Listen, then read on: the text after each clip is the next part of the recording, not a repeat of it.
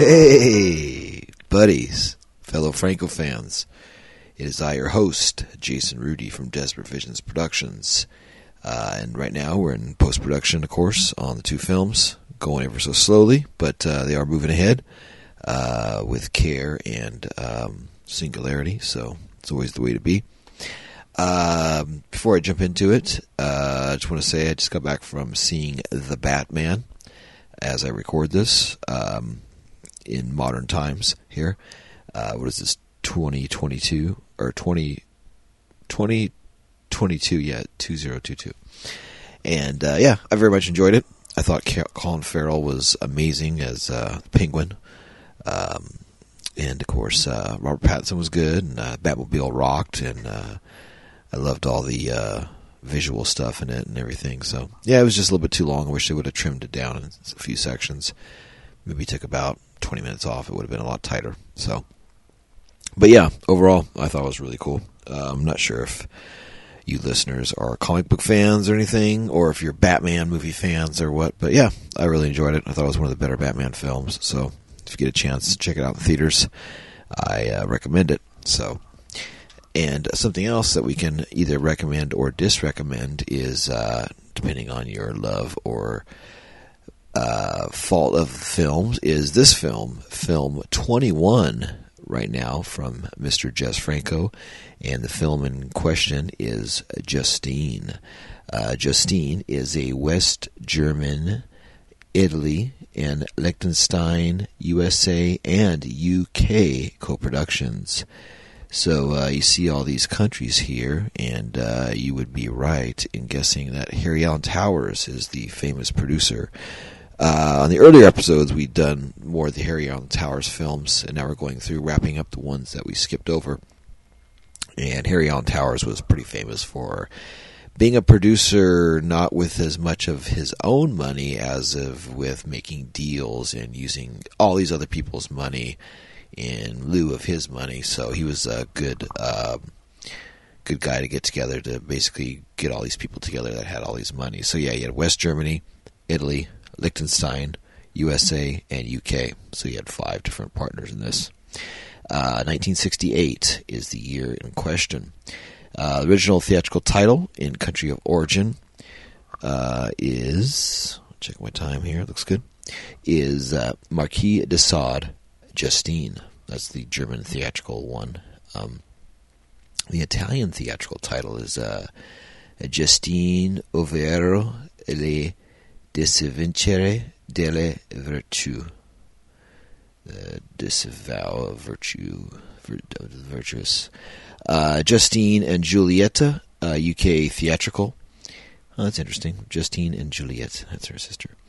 Uh, there is no Liechtenstein version of the film. All right, so yeah, we have the German version, the Italian, and UK. Alternative titles uh, on screen: USA, UK theatrical is uh, Marquis de Sade's Justine. Uh, French theatrical is uh, Les Infortunes de la Vertu, The Unfortunes of the Virtuous. Uh, French theatrical poster, De Sade les Infortunes de la Vertu and French theatrical Justine ou les Infortunes de la Vertu. Uh, Deadly Sanctuary was the U.S. video version that we'll learn more about later. Uh, and then Una Pasión Mortal, Spanish video, and Dulce Justine, Spanish video. And uh, yeah, that's about mostly it for the other BBC, you know, mission sheath and stuff, misfortunes, virtue, and all that. All right, uh, production companies that uh, Mr. Towers got together on this one is uh, Corona Film Production out of Munich, uh, AICA, IKEA Cinematografia out of Rome, uh, Etablissement Sargon out of Vaduz, Liechtenstein, and then you have the mighty AIP, American International Pictures, out of Los Angeles, California home of the Doors. And then finally, uh, Towers of London, uh, out of London. That's Harry Alan Towers Company, uncredited, of course, because he didn't use money. Well, I'm sure he used some. Uh, and then, of course, 1968, um, Establishment Sargon out of Liechtenstein, English language prints. Theatrical distributors on this uh, Constantin Films out of Munich, uh, CIDIF, Consorzio Italiano Distributori Indipendenti Film. Uh, American International Pictures, of course, uh, Los Angeles, and finally Anthony Balick Films Limited out of London. Of course, we get all information out of Murderous Passions, The Delirious Cinema of Jesus Franco, Volume 1 by Stephen Thrower. Uh, all right, so a timeline on this shooting date uh, May 21st to June 23rd, 1968. So just about a month, not bad. Uh, 30 days or so. Um, the Italian visa issued was April 1st, uh, April Fool's Day of 1969, and it played Italy Rome on April 5th of 1969. And let's see, Germany consort certificate uh, May 27th of 69. And let's see, uh, West Germany June 13th, 1969, played France March 4th, 1970 and UK, the X issued as Justine and Giulietta on July 28th, 1971. Uh, so yeah, you see that they have the Italy, Germany, West, or yeah, Italy, uh, West Germany, France, and UK, but you see no USA, and you'll soon learn why. Uh, theatrical running time: uh, France 105 minutes, West Germany 102, and UK 104 minutes cast on this. Uh, I'll go through everybody, but just give you some of the highlights here. Uh, Klaus Kinski, of course, as the Marquis de Sade. Kind of a wasted role for him, which he had a few wasted roles for um, Jess. Uh, Romina Power plays Justine. Maria Rohm plays Juliet. Uh, Rosemary Dexter plays Claudine, a prostitute. Uh, Carmen de Lirio plays Madame de Bisson, brothel owner. The great Akim Tamiroff plays Monsieur de Harpin. Uh, Mercedes McCambridge is awesome. Uh, Madame Dubois, the condemned prisoner. Uh, Serena Vergano. Um, let's see, Mike Brendel is in here. Awesome as Pierre. Uh, Harald Leipnitz as Ramona Artist. Horst Frank as Marquis de Bressac. Angel Petit as Yamin, the Marquis' friend uh, Sylvia Koscina, Howard Vernon, Jack Palance, Rosalba Neri. Really good cast on this if you look at it. I haven't watched this in a long time, but yeah, you got Kinski, Rohm, um, Akim Tamiroff, Mercedes Cambridge. You have them of 99 Women. Then you got uh, Mike Brendel, of course, from the earlier Franco films, and with Angel Petit. Um, and then, of course, Howard Vernon and uh, the old cast, and then Rosalba Neri who's like this is her third film or fourth film by now. She had 90 women in this and and uh, Lucky and stuff. So and then uh, uh, and then of course Jess Franco. So yeah, really really good uh, mix and match here as I look through the credits. Uh, directed, of course, by Jess Franco. Screenplay Harry Alan Towers as Peter Welbeck. Uh, Erich Kröhnke. Okay, based on the novel Justine ou les Merciers de les Vertus by the Marquis de Sade. Uh, director of photography, Manuel Merino. Um, editor, Nicholas Wentworth. Bruno, uh, music by Bruno Nicolai. Uh, produced by Harry Alan Towers, of course. And let's see who else we see here that catches my eye. Uh, good, looks good. Okay, so uh, production notes. I'm not going to go through all these, but I'm going to just knock off some of the things I was reading earlier. Uh, Justine, based on the scandalous 18th century novel by the Marquis de Sade, was made by Jess Franco in Spain in the summer of 1968. It's a lavish, well upholstered production with plenty of its reputed $1 million budget up on the screen. However, for a variety of reasons, ranging from bad casting to the commercial and censorship pressures of the day, it failed to achieve its director's ambitions. According to Franco, the initial suggestion to make the film came from Harry Alan Towers, who gave him a script he had been working on, based on the Marquis de Sade's Justine. Franco approved the treatment and leaped at the chance to bring one of his favorite writers to the screen. According to Towers, the film was initially set up as a Spanish, Italian, French co-production, but after reading the script, the, scan- the Spanish co-production, the, the Spanish co-producers declared that they would have to pull out because of the high likelihood of trouble from the Spanish authorities. Nevertheless, the production was shot in Spain for seven weeks. Actually, more than four. in Barcelona's picturesque Gothic quarter, which had the unfortunate effect of drawing attention from the Spanish authorities. The Dirección General de Espectacles demanded the disciplinary proceedings be instigated against the production, and the incident further soured Franco's already factious relationship with the Spanish film establishment. Though bought by AIP for American distribution, Justine appears never to have been shown in U.S. cinemas. Um, in fact, the first American release for Jess Franco's film came in 1986 when it was released on video under the title Deadly Sanctuary. The reason would seem to have a lot to do with AIP's uh, concurrent production De Sade, 1969, a hugely expensive and ill-fated project which was completed by an uncredited Roger Corman after director Cy Endfield dropped out. Having thrown so much money at this project, AIP may have decided that the Towers Franco film acquired as part of the package was likely to hinder the financial returns of their own production, and so quietly shelved it. All right, review by Stephen Thrower. I'm just going to go over some of his review. Uh, despite a great cast and high production values, the story of a virtuous innocent hanging on to her morals and her hymen while being abused by an all and sundry, lacks the essential aura of Sadian malevolence. Um, despite some memorable se- sequences, the tone wavers drastically and at times sinks to comedic comedic bodiness, more akin to the Carry On films than the lacerating wit of the Marquis. At over two hours long, and with little sex and violence, Justine tends to drag, and while the attractive Barcelona locations afford plentiful eye candy, you would hope for more than a well heeled costume drama from an adaptation of one of the most shocking novels ever written.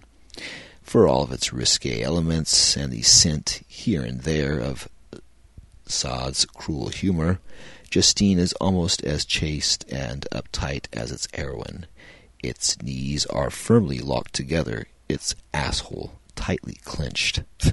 Flashing just a few heaving bosoms, G- Justine is governed by the limitations forced upon it by its American producers, by Tower's lackluster, lackluster script, and the failings of its inexpressive female lead. Uh, the latter issue was especially vexatious to Franco. He had intended the role of Justine for the English actress Rosemary Dexter, but found himself at the last minute forced to cast Tyrone Power's daughter, Romina. Um, let's see. It says uh, basically that's uh, he he Franco's quoted as saying that uh, Power was in, totally incapable of playing a masochist character uh, thus, I was forced to change the whole screenplay, turning it into like Disney-like fairy tale where the girl has become a simpleton lost in a nightmare's force, forest. Uh, he says it was very difficult for me because she was a passenger wandering around as if I were making Bambi too. Um, let's see. Uh, so it says that you know, like basically goes over the um,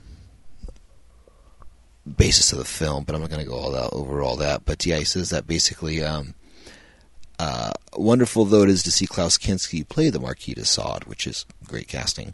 Uh, these wraparound scenes are largely superfluous, and it's actually quite a perverse waste of Kinski's talents to have him simply pacing and scribbling when he could have delivered so much more.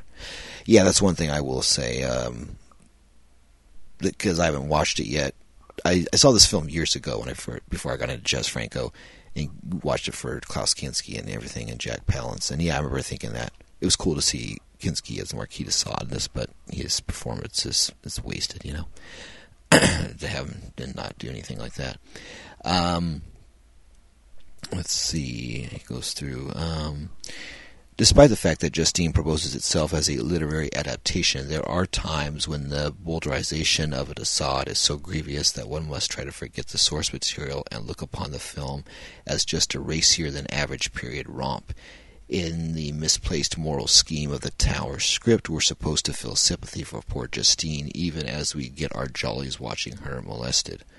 Personally, though, I wasn't buying it for a minute. I lost what simple. Okay, let's see. Uh, yeah. So yeah, it's basically um. Okay, so yeah, just what his ideas as things. Uh, okay, so let's see. Um, fortunately, two magnificent actors, Jack Palance and Mercedes Mercedes McCambridge, sorry, breathe such fire into their roles that they make the film worth watching. Many of the Franco Towers films boast prestigious acting talent, but these two trump the lot of them. And the lot is including Christopher Lee, George Sanders, uh, Leo Genn, Klaus Kinski, and Herbert Lom. Um, Mercedes McCambridge is fast becoming one of my favorite actresses on the basis of Justine and 99 Women. In both films, she outclasses everyone around her. Just listen to her as Madame Dubois, libertine madam and master criminal, rasping as Romina Power and curling her tongue around an outrageous French accent, and you'll understand why William Friedkin was so shrewd and perceptive, casting her as the voice of the demon in The Exorcist. As for Palance, playing the lascivious lust worshipper brother Antonion, brother Antonin, he gloriously he's gloriously out of control. According to Franco, his righteous his riotous performance was due to being utterly shit faced on red wine by seven o'clock each morning. This may sound like a idle gossip, but watching him rant and rave and bounce off the scenery, you would happily lay money on the truth of it. Palance can barely speak without affecting some kind of demoniacal grimace, delivering each syllable with the emphasis previously unendured by the English language. And so our search goes on and on and on and on and on and on and on and on, he raves. Perhaps there's no end to it still. We seek for what? For what we do not know. He's like a force, Tin Gale, rushing through the film. The combination of a grand setting, the arcane poise of the unholy order, and the pungent aura of derangement as Palance soars over the top saves Justine's later stages from sinking into tedium. If the whole film were as entertaining as this, it would be a masterpiece. Incidentally, during Palance's rant, there's a curious eclipse, possibly a missing line. Brother Antonin delivers, declares that he and his brethren are meditating on the supreme pleasure. Sadly, the audio fades down and we don't hear what he, that is. Knowing uh, Sade, it's either a murder, Daphne or some stomach churning combination of the two. All right. Uh, blah, blah, blah, blah, blah. So done with the film. Storyline, but yeah. Um, okay. Franco on screen. Uh, one of the highlights of this overstuffed romance is Franco's own role as the host of a body show featuring the reluctant Justine. The girl is compelled by Madame Dubois to pose nude in front of a packed house of leering theatergoers as Franco, front of the house, delivers some cock and bull story about the girl being raised by monkeys. Barking at her to disrobe, he puts himself in the spotlight as a purveyor of pulchritude. By now, even by now, surely even the gentlest viewer has lost patience with Justine herself. If so, her awkwardness and embarrassment arouse nothing but the innocent merriment of the wicked. All right, cast and crew. 16 uh, year old Romina Power, the poor child, is hopeless as Justine, a failure for which Jess Franco and just about every critic of the film has enthus- enthusiastically trashed her, thrashed her ever since, metaphorically, of course. I'm sure Sade himself would thoroughly appreciate the shame that's been heaped upon her. It's with this in mind that I join in the revels pointing out, for instance, that the sullen and disinterested expression she wears when she when told she must be searched bodily for Desroches' missing brooch, you'd think she was a hardened prison inmate going through the motions, where she ought to be quivering wreck, humiliated beyond belief at the thought of being inspected in a room full of leering men. It's just not even a matter of unsuitability for sadomasochism. When the wicked Madame Dubois invigilates Justine in her prison escape plan and tells her to scream the place down at the allotted time. Power's performance has all the hysterical intensity of an Englishman hailing a cab. Uh, it's worth noting that Romina Power was engaged at the time to Albano Carrisi, an Italian pop star with seven hit singles under his belt between 67 and 69. Power married him in 1970, two years after the Franco film was shot, and they began recording together. With the Albano Powers relationship all over the gossip mags in '68, it was probably the film's Italian co-producers who were keener, keenest to get her into the production. Albano was also present on the set, which incensed Franco Amor. He was taking pictures, and he was a prick. That's funny. Uh, with the exception of the mar- marvelous title music, wisely recycled from or for Count Dracula the following year, Bruno Nicolai's score, hearing its heaving its musical bosom like something from a Joan Crawford flick, is a bit too treachy for my taste. If it's not laboring the romance, it's hammering home shivers slivers of misplaced whimsy. Embarrassing comedy music accompanies the lecherous Desroches spying on Justine as she inadvertently bares her bottom while performing her cleaning duty, while the revels of Madame Dubois the night before her supposed execution are scored to the kind of jolly old English music that, in my view, would simply justify smashing cinema seats. It's as, it's far from the composer's finest works, but who cares? It pales in insignificance compared to his future work for Franco. Uh, studios filmed at A Studios Balcazar in Barcelona. Uh, locations. The prison where Justine meets Madame Dubois is the Castillo de Montjuïc in Barcelona. Uh, de Bressac's castle is the Palau Nacional in Saint Montjuïc, Barcelona. The painter's house where Justine takes refuge is in the Güell Park in Barcelona. Street scenes and the arrest of Justine take place in Plaça de Sant Felip Neri and Plaça de Rei in the Ciutat Vella, Old City district. Uh, studio filming took place at Barcelona's Studio Balcazar, a UK theatrical release. Justine, under its UK release title Justine and Juliet, was granted an X certificate uh, 115 minutes. Film was cut considerably by theatrical release. Was playing at Double Bills in Piccadilly with uh, Erotic Fantasies 1971. Okay. Uh, connection. Donatien Alfonso Francois de Sade, 1740 to 1814, is best known as the Marquis de Sade. He was a French aristocrat, philosopher, novelist and political essayist whose work transformed literature, contributed to the Enlightenment's understanding of the human condition, and revolutionized the conception of human sexuality. In the course of his life, he found himself violently at odds with church, state, and many of his contemporaries, spent long periods in prison, and in his prison life committed acts of sexual cruelty with women in his employment. I'm sorry, and in his private life, he, he, not his prison life, in his private life, committed acts of sexual cruelty with women in his appointment, which helped to blur the line between his real life reputation and his writings. The history of Justine, uh, best, his best known book, is complicated, as there are three quite different versions. It began as a novella called Les Infortunes de la Vertu, written by Sade in his cell at the Bastille during June and July 1787, but never published in his lifetime. It was eventually published in France in 1930.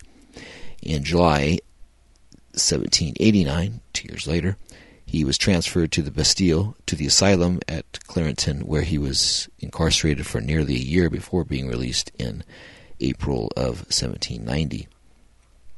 Uh, at liberty again, he rewrote and greatly expanded Les, Efforts de, Les Effortunes de la Vertu, turning it into Justine ou Les Malheurs de la Vertu, which was published anonymously in June 1791.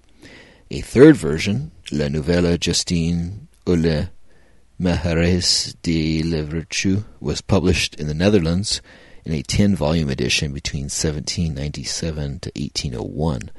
This third variant changed the narrative voice from first person to third person and expanded the story to include the diametrically opposed experiences of Justine's sister, Giulietta. Franco's film appears to have been based mostly on the second version, although cutaways to the story of Giulietta suggest his familiarity with the third. In 1801, Sade was rearrested. He spent the rest of his life in prison until his death in 1814. So, yeah, 13 years in prison until his death. Very sad. And the most widely read variant, Justine ou la Merveille de la Vertu. The story ends where Justine, struck by lightning, inversion of the religious expectation of vice struck down, and a logical culmination of the travels travails of virtue. Juliet then renounces her life of libertinage, uh, yeah, libertine, libertinage, and heads off to in a carriage to join the Carmelite nuns. It's almost comically unsatisfying conclusion that feels blatantly tacked on, lasting as it does for just a page in a book of greatly great expansiveness on other matters. Of course, the prior intensity of lust and the sustained exposition of philosophical, philosophical argument rendered Julietta's final renunciation utterly unconvincing. We must recall that Napoleon Bonaparte ordered the arrest of the anonymous author of Justine and neither Sade nor the publisher were in any doubt that the book was incendiary. The last minute reversal seems to have been a doomed attempt to fend off such attacks. In the Novella Justine, Sade took a very different approach. Told over ten volumes, the previously published storyline takes us to the ends of volume four. Justine completes the recounting of her sorry tale and then reclines in comfort at her sister's house um, unmolested by lightning bolts, while Giulietta offers her own stories told across the next six volumes. At the end of volume 10, we return to Justine and an audience of Giulietta's friends who have gathered to listen to her sister's tales.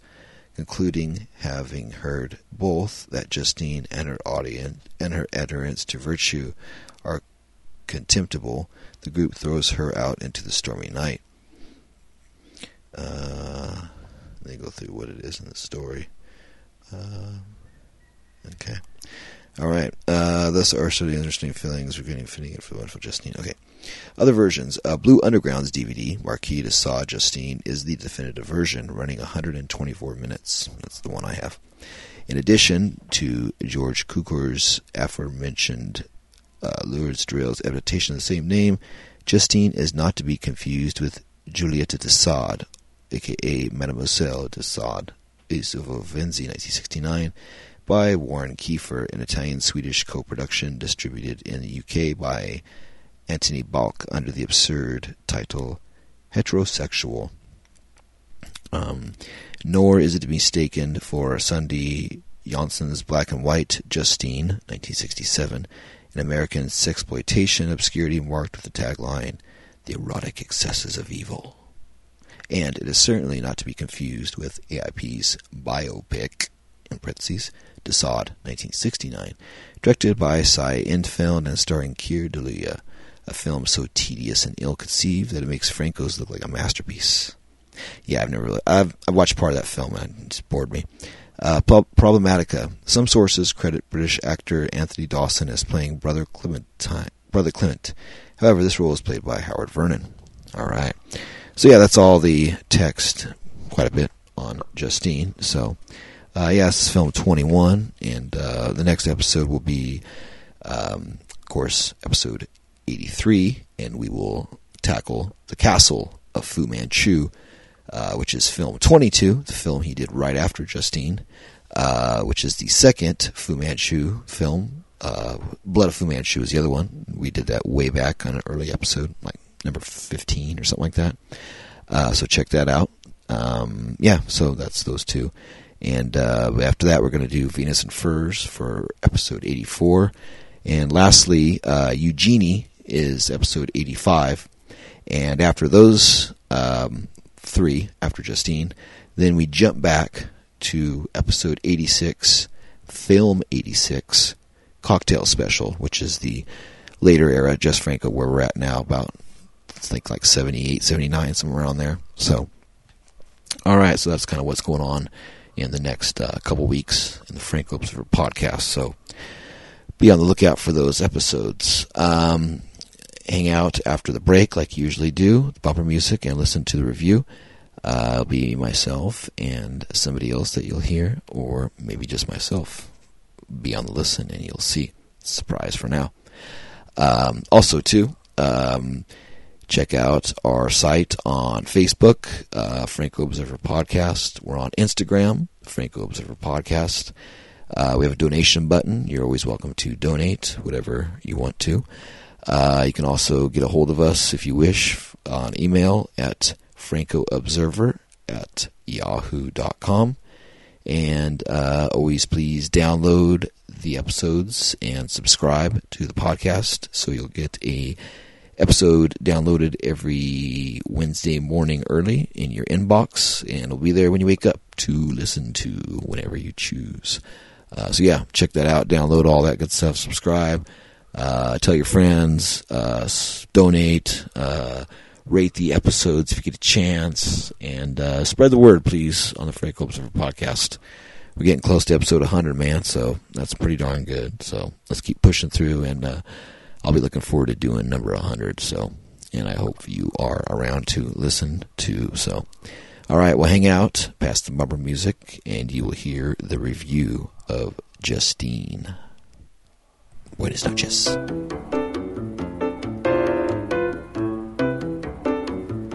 Hello, buddies, fellow Franco fans. It is I, your host, Jason Rudy from Desperate Visions Productions, a Sacramento, California based filmmaking group, and uh, just doing some editing on Lady Hyde, and been happy with it. Working uh, last four days, knocking that out after a little break, and uh, looking good, feeling good, and happy with all the results that I've done on that. So good sailing ahead, and uh, may the demon winds of Pazuzu blow me to my destination aboard my dream sailboat, like we love in the Jess Franco films. Uh, speaking of sailboats, not to jump the list or anything, but this film right here uh, for episode 82, film 21, the first time he ever made Justine his first Marquis de Sade film. This was Marquis de Sade's Justine. Um, and yeah, there's no sailboats in this film, which is crazy, or no boats at all. But that's going to be on the list later, and that's a little sneak preview. So, uh, yeah. So, have you, as you listened earlier in the beginning uh, to Justine, and I'm going to go ahead and knock this review out by myself, and uh, in lieu of time, so I stay on track and keep the episodes weekly. Uh, because uh, person was going to help me out on this one is on vacation right now. So instead of waiting, I figured I would just knock it out. So, uh, and she's having a great time. So all is good. So, all right, this is Justine, and uh, I just got done watching it literally like maybe 10 minutes ago. Uh, well, I watched it, and then I watched the documentary on the Blue Underground. Um, I've had this DVD. Well, let's see, this came out in 2002. I've had this DVD since about 2002. Um, I used to work at a video store, and the copy I'm holding in my hand now is the DVD version by Blue Underground, and I think I'm going to go out and get the Blu-ray very soon. Um, I really, really, really like this film a lot. Um, I'm a big fan of the Marquis de Sade and read of his many of his uh, literature books and all that stuff, and um, really dig it. And this film really captured uh, spirit of the Marquis de Sade, and um, yeah, I was I was really impressed. Very lavish film, and uh, you know, much better than I thought because, like I said, I had this disc since uh, shit about 20 years now, and uh, I'd watched it maybe once back then, maybe a part of a second time, and I didn't really think too highly of it. But uh, yeah, watching it t- uh, tonight, uh, of course, 20 years later, as a big, big Jess Franco fan, way more than I was 20 years ago. Uh, I, I, really, I really dug this film, and I would say, out of uh, let's see, this is episode 82, and I've done 83, so I'd say out of about 88, I'm to say 90 Franco films, this has to be maybe my top 15 or so. So, um, yeah, big, big, big new fast fan of Justine. So, like I always do, I'm going to go into the synopsis of it kind of tell you the little uh, rundown of the film. Um, it's cool too because the version this is Blue Underground. This is the definitive cut, and when it was cut, when it was released to the U.S., they cut it by 30 minutes because uh, it was like two hours, and they cut it by 30 minutes and put on double bill and really fucked with it. But the Blue Underground version restored the full cut of the film. It's like uh, two hours and four minutes with the intro and outro music and uh, original title cards and everything, and it looks really good. So yeah, I was really happy with this. So, all right, here we go. Uh, synopsis: The Marquis de Sade is sent to prison at the Bastille. That's Bastille. Uh, inflamed with the rage of his fantasies, he begins writing. In a convent, Justine and her sister Juliette are informed that their father has died. Since the church no longer receives his money, the girls are put out on the street. Juliette, practical and worldly, heads for a brothel run by Madame de Bresson. Justine, however, is shy and innocent and cannot bear to stay. In the city square, she encounters a, a Catholic priest who offers to look after her money and sends her to find sanctuary at the end of his friend Monseigneur de Harpun. De Harpin. However, the innkeeper has never heard of the priest, and Justine realizes she's been conned out of all of her worldly wealth. Du Harpin offers her work as a maid. A tenant tries to molest her, but she resists. She's accused of stealing from a tenant, Monseigneur de Roches, and carted off to prison where she meets Madame Dubois, a murderess. Dubois escapes, taking Justine with the intention of pimping her. When Dubois' gang try to rape the girl, Justine flees. She meets Raymond, a handsome young painter, who wins her trust. However, soldiers come looking for her, and she is forced to flee again. Julieta, meanwhile, is busy with a plot to steal a vast amount of money from one of her clients. In the woods, Justine meets a rich nobleman, the Marquis de Bressac, who is also frolicking with his male lover. He takes Justine back to his mansion and employs her as his wife's maid. The Marquis is planning to kill his wife. Upon succeeding, he frames Justine for the murder. She is branded with an M for murderess and released. Justine seeks help at a monastery where, unbeknownst to her, monks known as the Brethren indulge in all manner of sadistic debauchery. They claim Justine, I'm sorry, they chain Justine and torture her. Brother Antonin, the leader of the Brethren, recognizes in Jean, in Justine, the true face of suffering. Here's a girl who feels it is her spiritual duty to endure a night of agony for Justine and joyful wickedness for Antonin is brought to an unexpected end when lightning strikes the monastery. Justine escapes and makes her way back to Paris. She is taken in by Madame Dubois, who now runs a burlesque nightclub. Justine is made to stand naked on the stage. The M branded into her flesh is spotted by a crowd, and they bay for her to be executed. When she all seems lost, Julieta, who has married into wealth, steps in and rescues her sister. Justine is reunited with Raymond and lives happily ever after. Back in his cell in the Bastille, the Marquis de Sade runs his hand across his face in anguish then crosses out the last line of his manuscript. So yeah, that was the film, The Marquis de Sade's Justine, and uh, yeah, like I said, um, kind of went into it, kind of thinking, okay, uh, watch this, you know, for the podcast and see what it is. I was thinking it was going to be like uh, kind of boring, kind of overblown, you know, melodrama, but uh, no, it was re- really well made. Um, like you could tell there's a lot of stuff I was thinking when I was watching it. Um, that uh, a lot of the 80s, uh, maybe 70s, 80s, like Victorian movies and that kind of took a lot from this. You can kind of see, you know, the powdered wigs and uh, architecture and everything, and just the, the storyline and the, the sneaking in and out of different houses, the noble houses and that, and and uh, going. It's like that storyline has been done quite a bit before. Um, later on, the 70s, 80s. And uh, yeah, like with erotic comedies and, uh, Victorian films and those type of uh, powdered wig films. So yeah, it was it was it was good. I, I uh, like I said, I really really liked it. Um, okay, let me think. I'm gonna go over here. All right, so this was film 21. Uh, it starts off again. You see the famous castle shot that you see um, later for Doctor Fu Manchu, and uh, I think Succubus possibly, but definitely for uh, Justine and Castle Fu Manchu, and then the castle he uses quite a bit later on. It's funny you see that really fast. Um, and see us. I'll go over the list stuff later. Um, I really liked uh, starting off. I really liked, even though he's only in it, like for okay now. Harry Alan Tower says they got Klaus Kinski for like a half day because uh, of his rate and everything, and because I think he'd just done um, uh, Fistful of Dollars or for a few dollars more, and, and it was doing a lot of Italian spaghetti westerns and that, and so he's he had his high day rate, and uh, supposedly they got him for half a day day rate, and then just kind of shot a long day.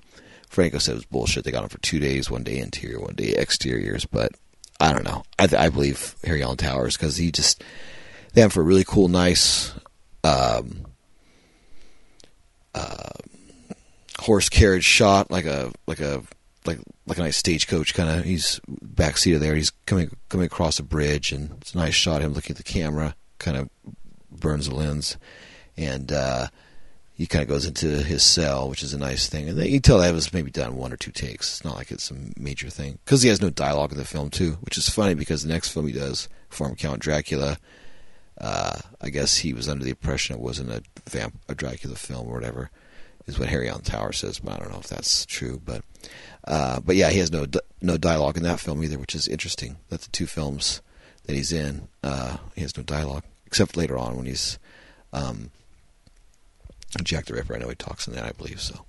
But anyway, back to this. Um, yeah, so uh, he uh, has no dialogue in that, and they bring him in. And it's all the scenes are him just in the cell, and it's all just out of focus shots, in focus, zoom in, zoom out, and then just him reacting to things and writing. So yeah, I, I can see that taking a half day or maybe a day at the most. So yeah, it's it's not that hard. So that's interesting, and I guess he was pissed because uh, they put him in top billing, even though he's you know only, sh- only shot for half a day. Everybody else has shot so much more. So he's only you know I should say and Klaus Kinski or something or with Klaus Kinski. But uh, yeah, anyway, but yeah, he uh, he is a good Marquis de Sade. He, he looks great. Um, I'm not sure what the Marquis de Sade looked like, but um, to be honest with you, off the top of my head, I'm sure I've seen a drawing or something. But yeah, but uh, the vision of Klaus Kinski with the powdered wig and shaved face and uh, that time frame, I guess he's maybe in his 30s or something. He, he looks really cool. So yeah, he's a good Marquis Sade for this. Good, good casting.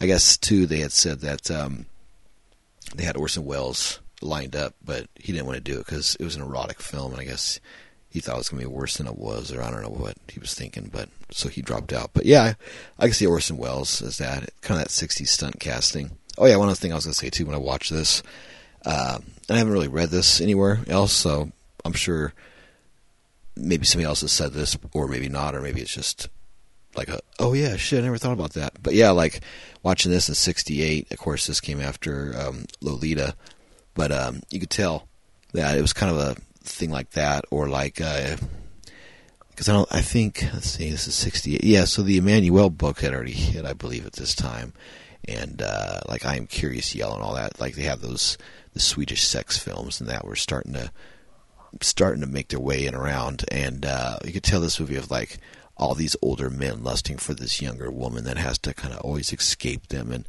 go from one adventure to a next, and all these like a kind of a Alice in Wonderland type thing where she's going to a different alien environment, uh, you know, uh, these noblemen, and she's serving, and she goes in these costumes and wears these different wardrobes and takes on these different forms, and you know, from the powdered wig serving the um, milady, and then the the the the washerwoman in the beginning, the servant, and the uh, work of the maid, and the nuns, and in the monastery, and, and everything, and then working up to the brothel, and and going away from that, and to the stage show, and the prison, and all that, and all her different wardrobes, and that. It's uh, kind of interesting. It's almost like Alice in Wonderland, or like that type of um, uh, Lolita or Candy by uh, Terry Southern, you know. And they did the film.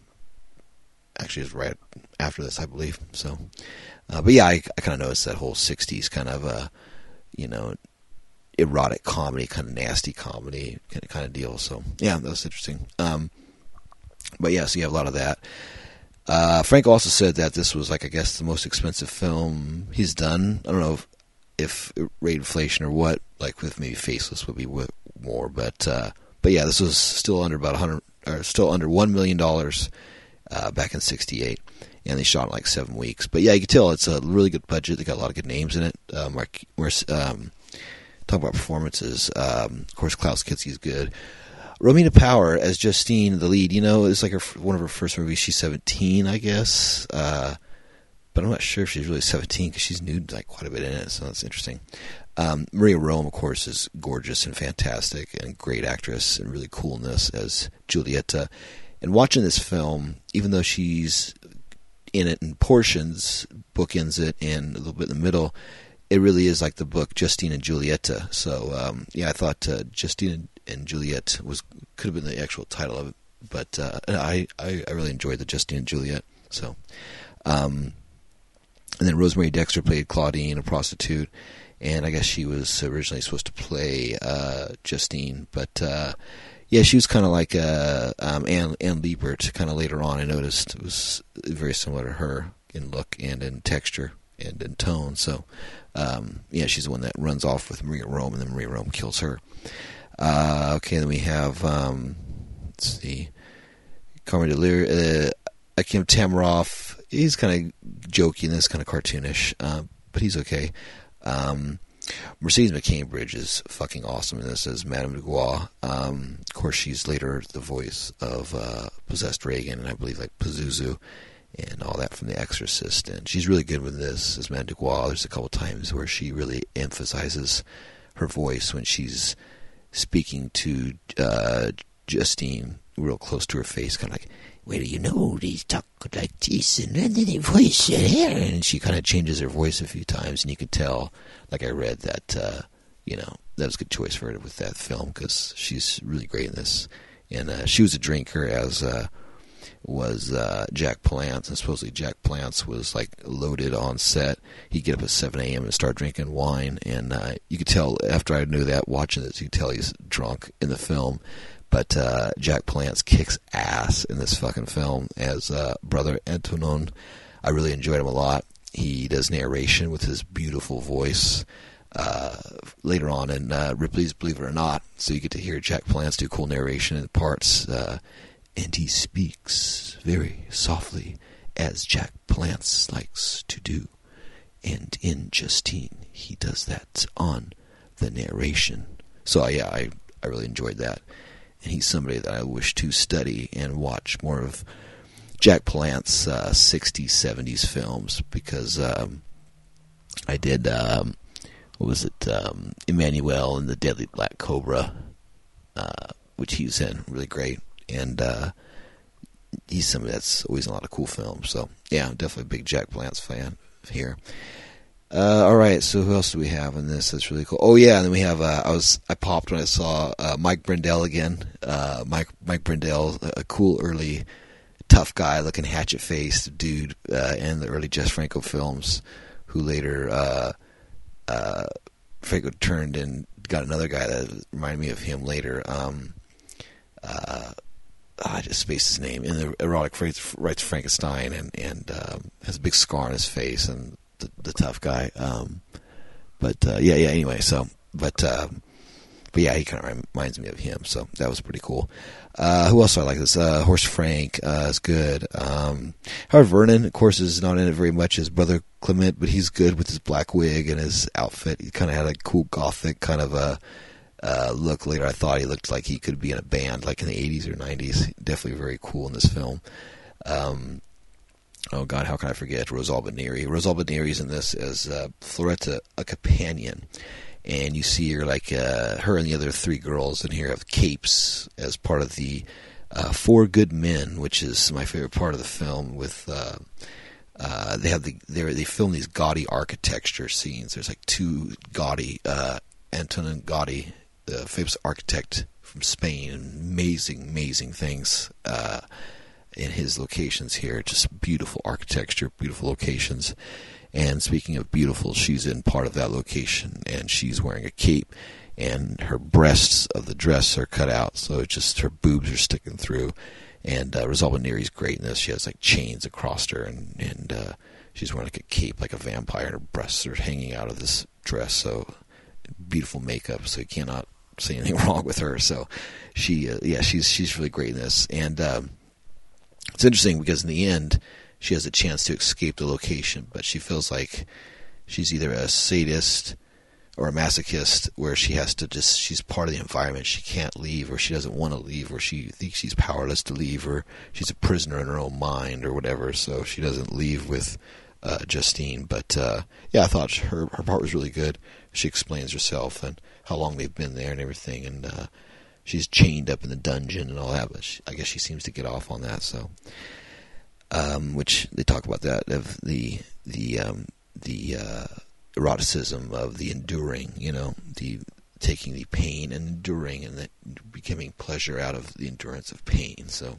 it's almost a thing interesting, which is uh, distills to a lot of things. The Marquis de found that out with the pain of um, situations or pain of injury or pain and fighting or like in wrestling where you get to a certain pain and you just snap or go crazy or submit or either submit or you break through and go to the next side and indulge in the pain. And I secretly I think people get into relationships because they want that pain or or they get into bad environments or something even though they know it's going to have a bad ending. They still know they say oh yeah I knew I shouldn't have dated that girl or dated that guy or or I shouldn't have got that job or I shouldn't have walked into that place. I had a bad feeling. But they they but they want those things, even though it's it's really really interesting. So yeah, Marquis Saw tapped on certain of those subliminal and, and subconscious things that we do to ourselves, or either willing or unwilling. So, but yeah, it's interesting in this film. But yeah, you see a lot of that with her.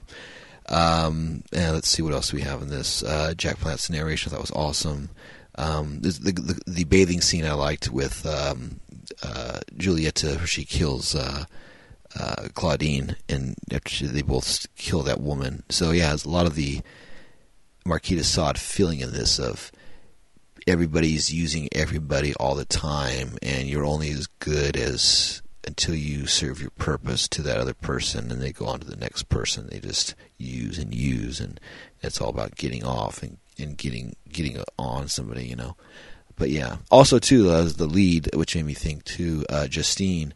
She, uh, uh, Romina Power. She reminded me a lot of um, Susan Hemingway later on in uh, Love Letters of a Portuguese Nun and the Eugenie that she does later, which is interesting. Or Justine, I forgot which one she does later. But yeah, you can tell even though Franco, I guess, didn't like her Romina Power.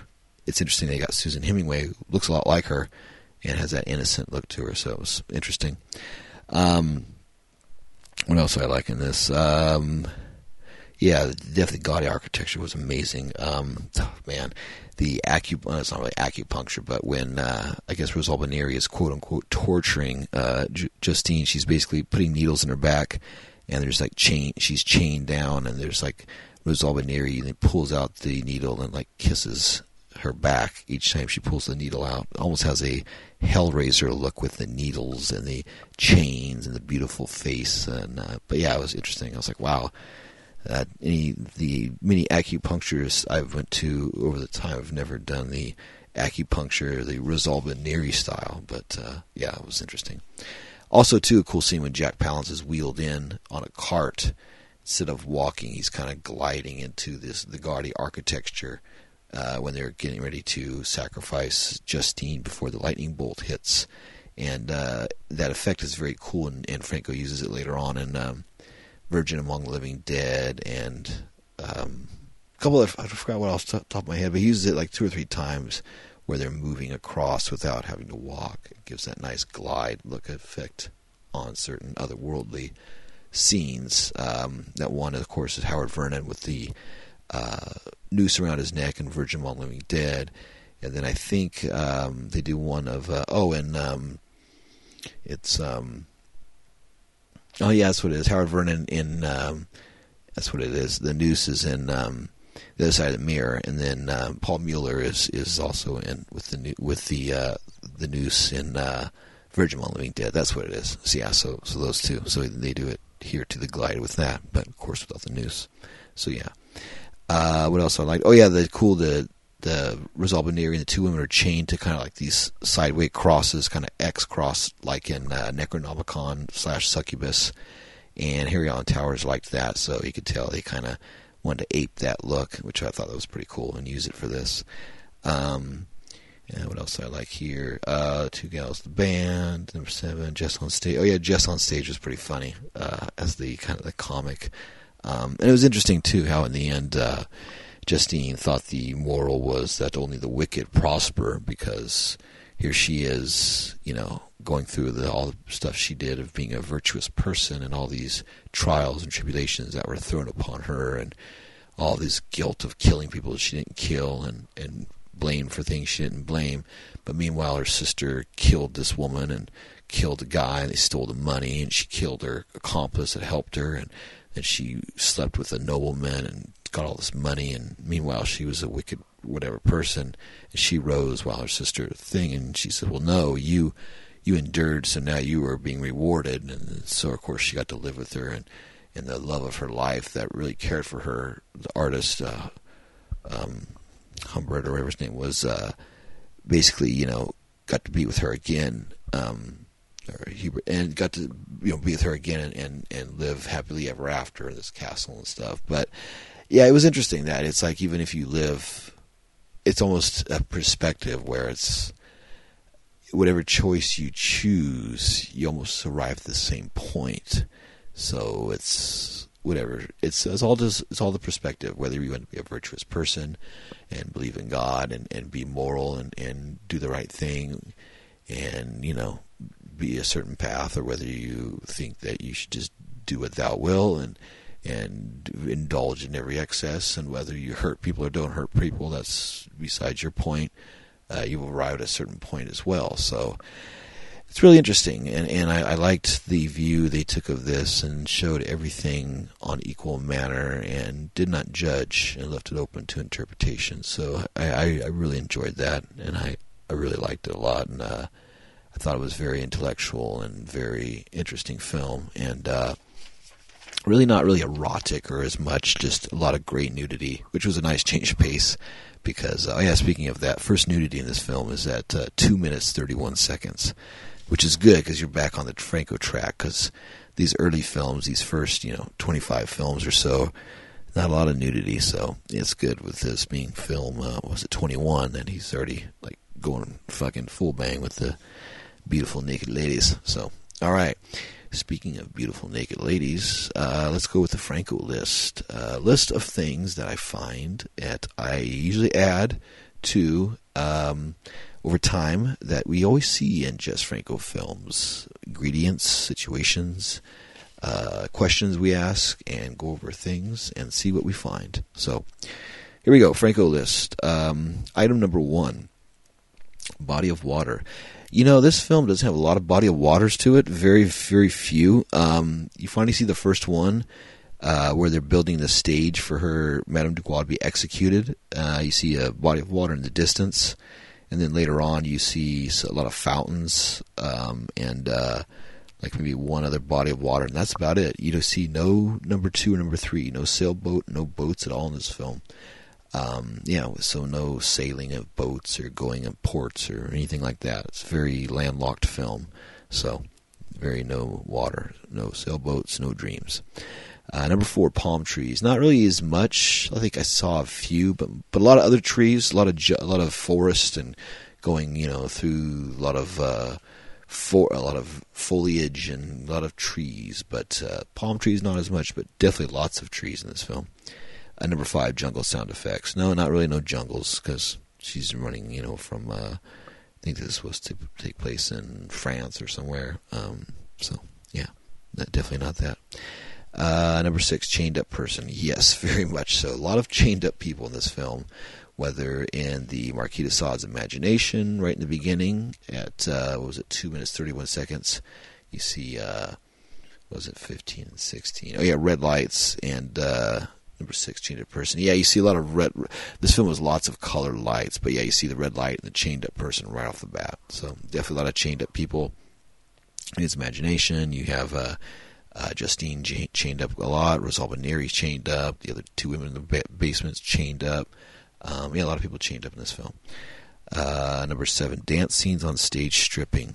It surprised me right in the end when uh, they have Julieta and Madame Dubois uh, kidnaps her again for the second time, and she takes her into the traveling show, and she's naked on stage. Before that, there's two girls on stage that are in kind of like this uh, kind of cat looking or some kind of animal leotard with makeup on, and they're kind of doing a dance where they're naked on stage, and there's a big crowd of people clapping and stuff. So that was really cool because uh, you haven't seen that for a little bit. And now we have the dance scenes on stage stripping again. Well, no stripping; they're only naked and uh, club scenes dancing. No, no dancing in this film, but uh, yeah, you do have the audience watching the two naked girls putting on the show. So, jazz music number nine, not really jazz, more of a classical score. A really good Bruno Nicolai score.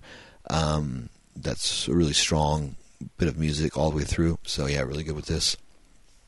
Number ten, excessive zooms. Number eleven, out of focus shots. Yes, definitely both on this, especially in the beginning and the Marquis de Sade uh, cell, mostly in those sequences, like the first f- five, six minutes, whatever. A lot of zooming in and zooming out, out of focus, but it's done to show his more mental state and to show things that he's seeing and, and what's more inside of him and his sensations and his feelings compared to just zooming in and out and doing quick shots. You know, it actually meant something. It actually uh, has meaning to it. His his flashes and his his feeling. You know, so being an artist, I could identify what he was going for. So very good. Uh, number thirteen, mind control theme. Well, yeah, if you have Christianity or or or you know that type of heavy um, religious upbringing like she has, raised in a monastery and that where she she can't you know do anything with her body, then yeah, that's the mind control theme of religion. So yeah, there's definitely a mind control theme of that type. Number 14, magic tongue scenes no magic tongue, but you do have Rosalba Neri's magic lips, which might be a new one. And like I said, the scene where she pulls the pulls the um, needles out and kisses her back. But I looked real close because I watched the scene twice because it was an amazing scene. But yeah, no magic tongue, but magic lips. Rosanna, Rosalba Neri, Rosalba Neri's magic lips. So yeah. 15, red light. Oh, hell yeah, there's red lights in this. Red lights, green lights, purple lights, uh, red, purple, green. What else we have in there? Orange lights. A lot, a lot of lot of colored lights in this film. It's like way heavy colored lights all the way through. For the red scenes, the brothel, to the colored scenes in the dungeon, to the every time she laid down, there's a purple light on her face, and just lots of colored lights in almost every scene in this film, every interior scene. Uh, number 16, sheepskin rug. Nothing like that. No masturbation scenes. No, no, nothing like that. Uh, 17, Mad Scientist. Uh, no. Creative. Only Mad Scientist is Klaus Kinski type as Marquis de Sade, but he's creative type, so no Mad Scientist.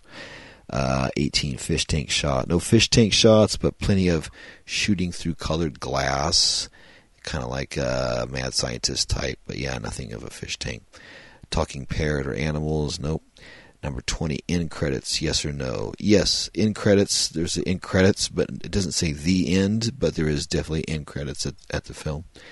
Uh, number 21, handwritten notes. Uh, no, of course, there's his journal he writes in and that, but no cheesy signs on doors because this is like a, uh, supposed to take place, I think, in the 18th century. So, yeah, it's everything's all on the up and up. So, nothing cheesy on that because it's budget. You don't need to have cheap things.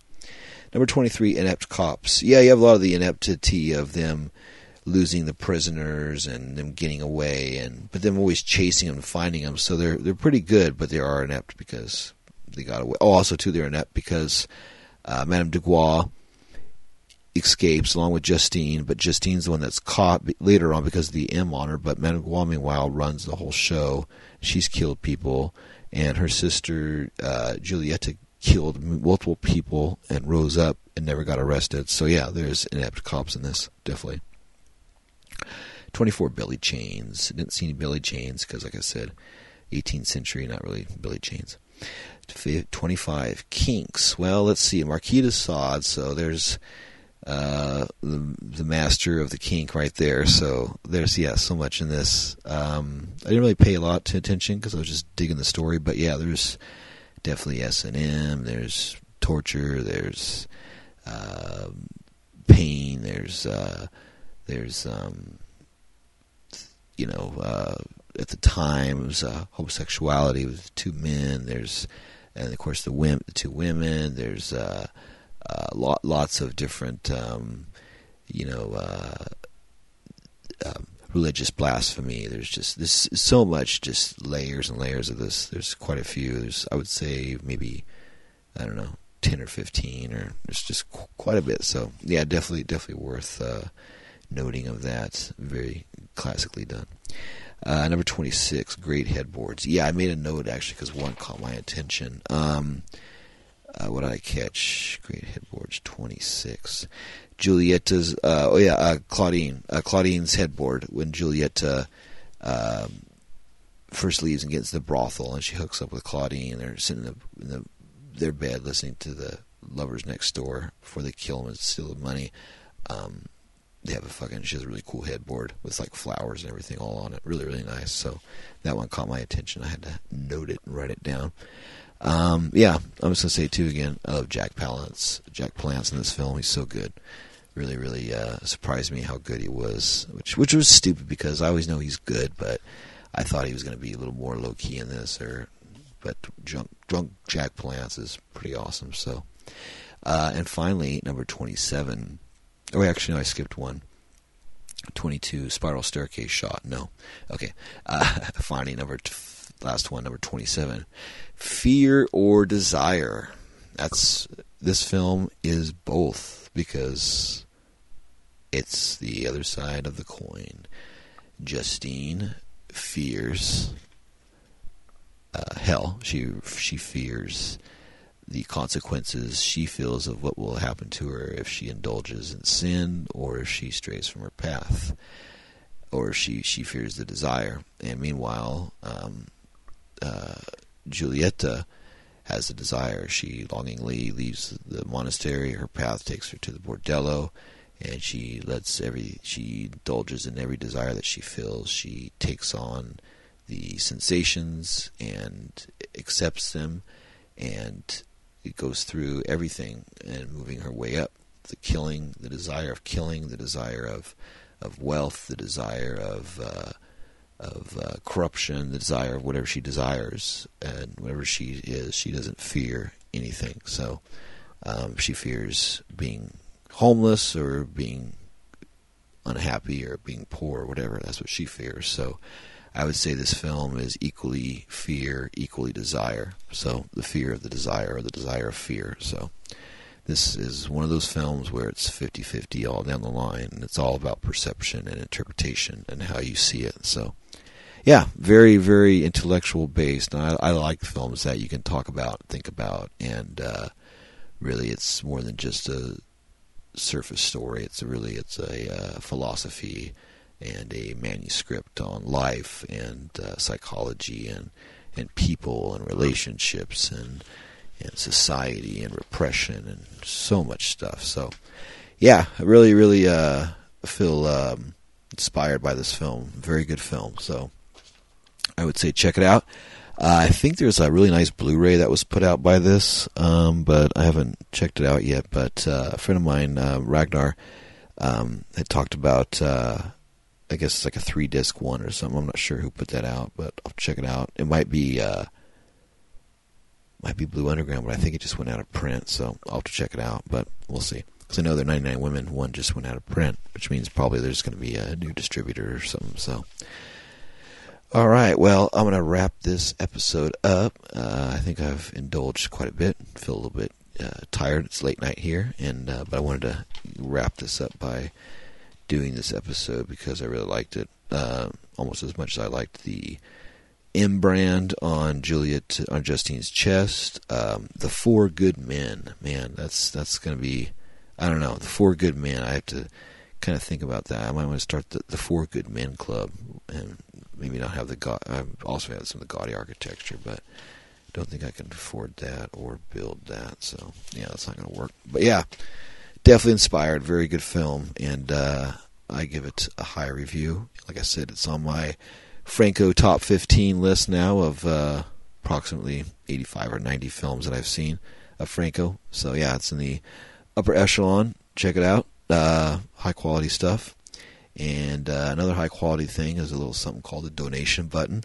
If you're high quality, uh, or if you're not, please feel free to donate uh, one time or reoccurring time. I've already had uh, one person take the plunge and uh, made me very happy. And uh, if you'd like to have me uh, that way as well, please feel free to donate. I would appreciate it.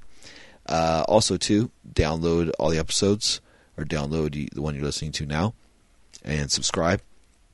You always have a new episode every Wednesday morning around uh, 1 a.m. West Coast time. Uh, always set in your down in your mailbox. I always try to do the exact same time. So it's yeah, Wednesday on on the West Coast of California, the United States of America. It's uh, 1 a.m. Wednesday mornings is always the time that Franco Observer podcast releases into the world. And uh, if you like the uh, podcast, please tell a friend and share the information and let them know that uh, if they like Jess Franco or they like hearing about Jack Palance or uh, Rosal or uh, you know uh, Lina Romay or or uh, just you know everybody, Soledad Miranda, Paul Muller, talk about them all on this show, and there's always plenty of content for you to listen to because, uh, like I said, this is episode 82, and I just recorded 83 already, so that's like quite a fit of uh, quite a fit of listening to there. So yeah, there's probably like shit, hundred and something hours there already that I've got a pile because each one's an hour plus usually. So yeah, you definitely got a lot to listen to. So a lot of Franco content out there. So uh, figured if he can make that many films, then God damn it, I can observe and report and review and discuss and waxingly uh, longate on his films or longingly waxing or whatever. I'm sure I got it mixed around there. So like I tell you, it's late. Gotta get to sleep. Uh, tell a friend. I tell you that. Also, too, if you want to get a hold of us, you can at uh, Franco Observer at yahoo.com. Uh, you can also get a hold of us on Facebook at uh, Franco Observer or the Franco Observer on Instagram. Uh, also, too, got uh, shirts I'm selling of Lina and Jess artwork and other cool things. Uh, you can check those out on uh, Redbubble. We got the T-shirts there for sale. Got eight different designs and got some other ones too. And I'm gonna be adding some more. Sold a few um, up to Montreal, Quebec. So uh, appreciate that. And uh, I've been seeing those posted on uh, um, Instagram, and that's really really cool. So that's very good. All right, uh, let me think. One last thing, which I haven't done for a while, is to uh, do the Franco mission statement, and uh, course that is uh, praise and in memory of Jess Franco, bringing the names and films of Jesus Franco to new eyes and ears, which I think I have done my part, and I will keep doing my part. Uh, as long as there's an audience, long as there are Franco fans and people that listen all the time or some of the time and support the podcast or tell people about it, I will continue to produce and put out content and uh, give that back as much as I can. So, thank you all for listening, and uh, may you have a a very good day or evening, and uh, may peace be with you, and may a song be in your heart, and may you have a love to yourself that you will always love. Buenas noches.